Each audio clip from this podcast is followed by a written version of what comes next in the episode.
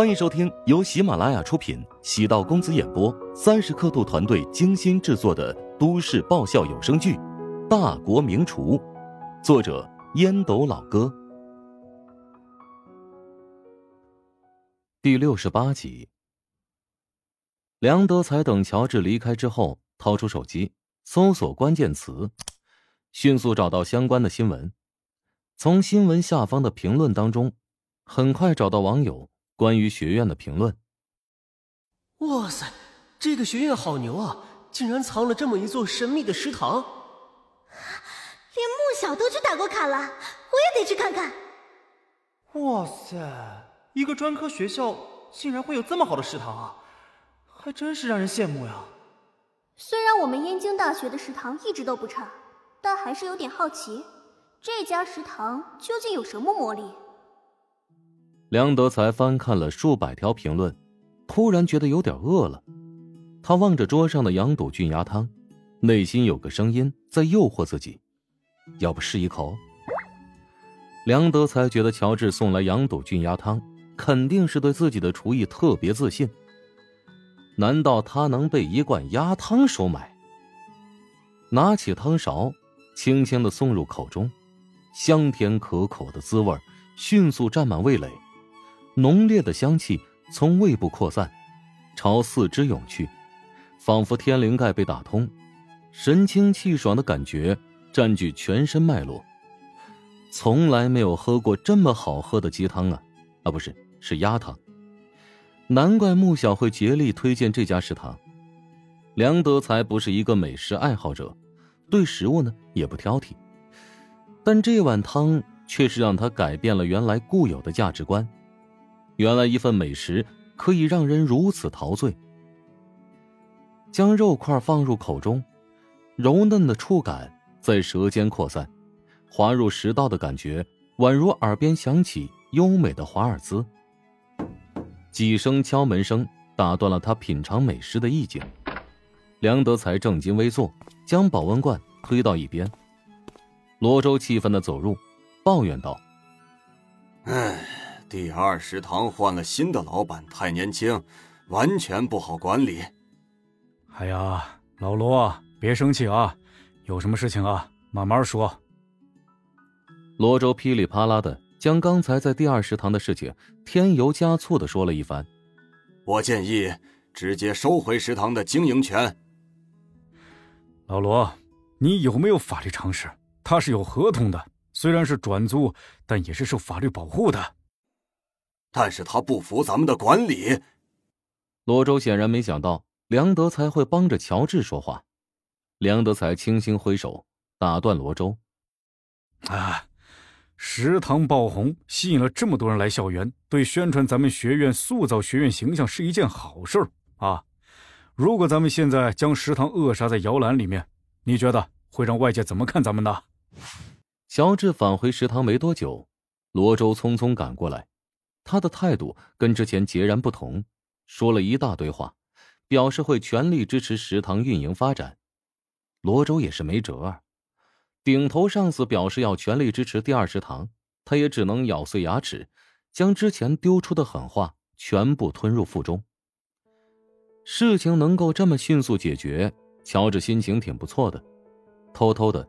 给罗周塞了一个红包，没想到罗周死活不接，弄得乔治挺尴尬。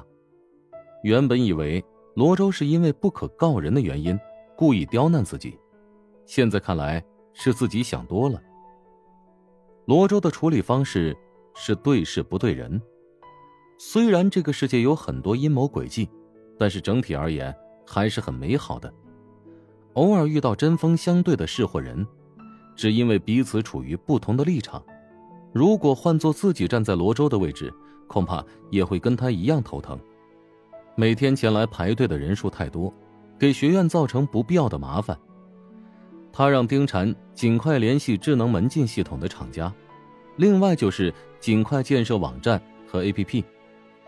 通过 APP 或者网站预约，才可以第二天进入食堂用餐。虽然会减少大量的客户和现场热闹的效果，但对食堂而言，可以控制食材数量，确保工作更加细致周密。乔治虽然很忙碌，但内心还是很充实。他感觉自己的运气不错，有种被幸运不断砸中的感觉。穆小给自己打广告，带来了很多意想不到的好处。食堂持续爆红，学院为此大开绿色通道。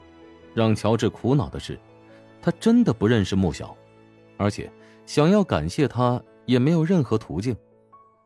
乔治拿着手机做了一个挺疯狂的决定，他用自己的微博账号给穆小进行留言：“你好，我是琼金职业技术学院第二食堂的老板，非常感谢你给我们食堂免费宣传，有机会我想请你私下吃顿饭，用实际行动感谢你。”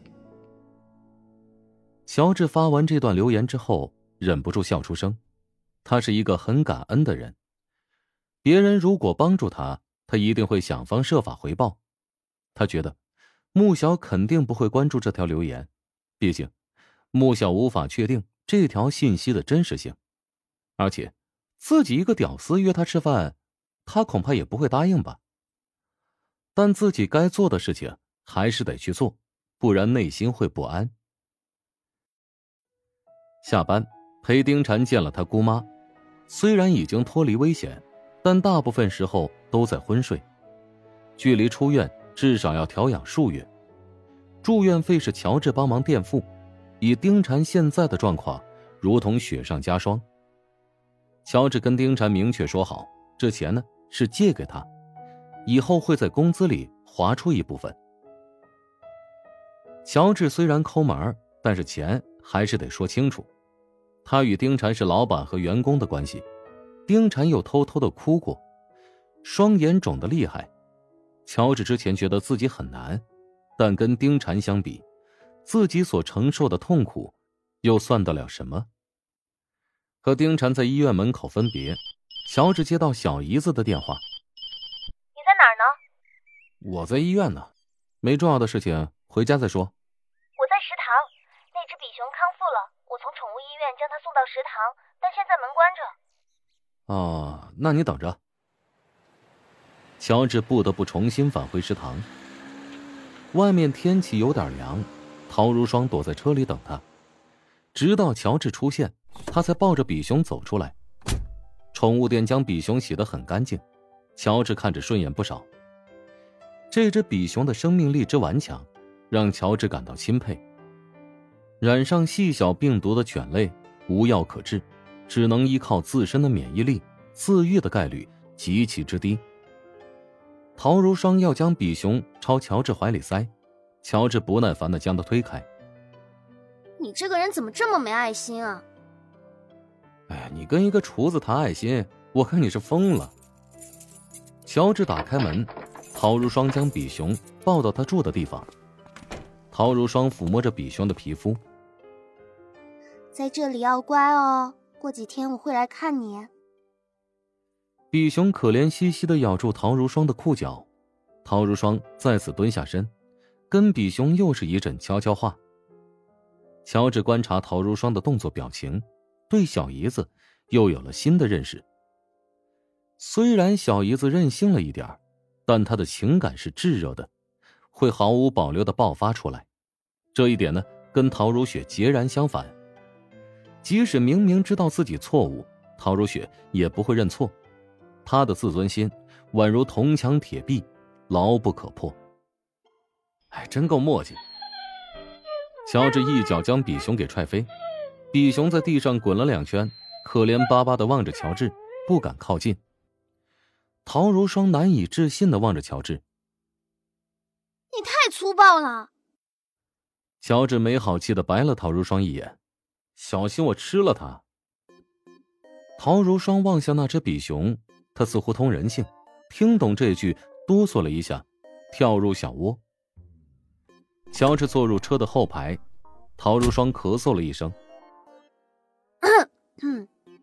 以后允许你坐副驾驶。”切，不稀罕。你还真难对付。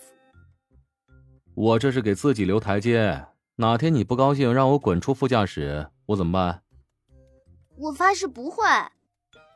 哎呀，女人的誓言最不能信了，谁信谁是傻瓜。你难道不是傻瓜吗？我姐那样对你，你还那么坚持？男人都是有自尊心的，今天是他伤我，改天就是我伤他。等你姐哪一天爱上我，到时候我会将她一脚踹掉。哼，好大的口气！陶如霜和乔治你一言我一语，路上的时间过得很快，眨眼间已经抵达。两人并肩走入客厅，陶如雪坐在沙发上看电视。你等一下，我跟你单独有话要说。陶如霜给乔治一个祝你好运的眼神，哼着歌上了楼梯。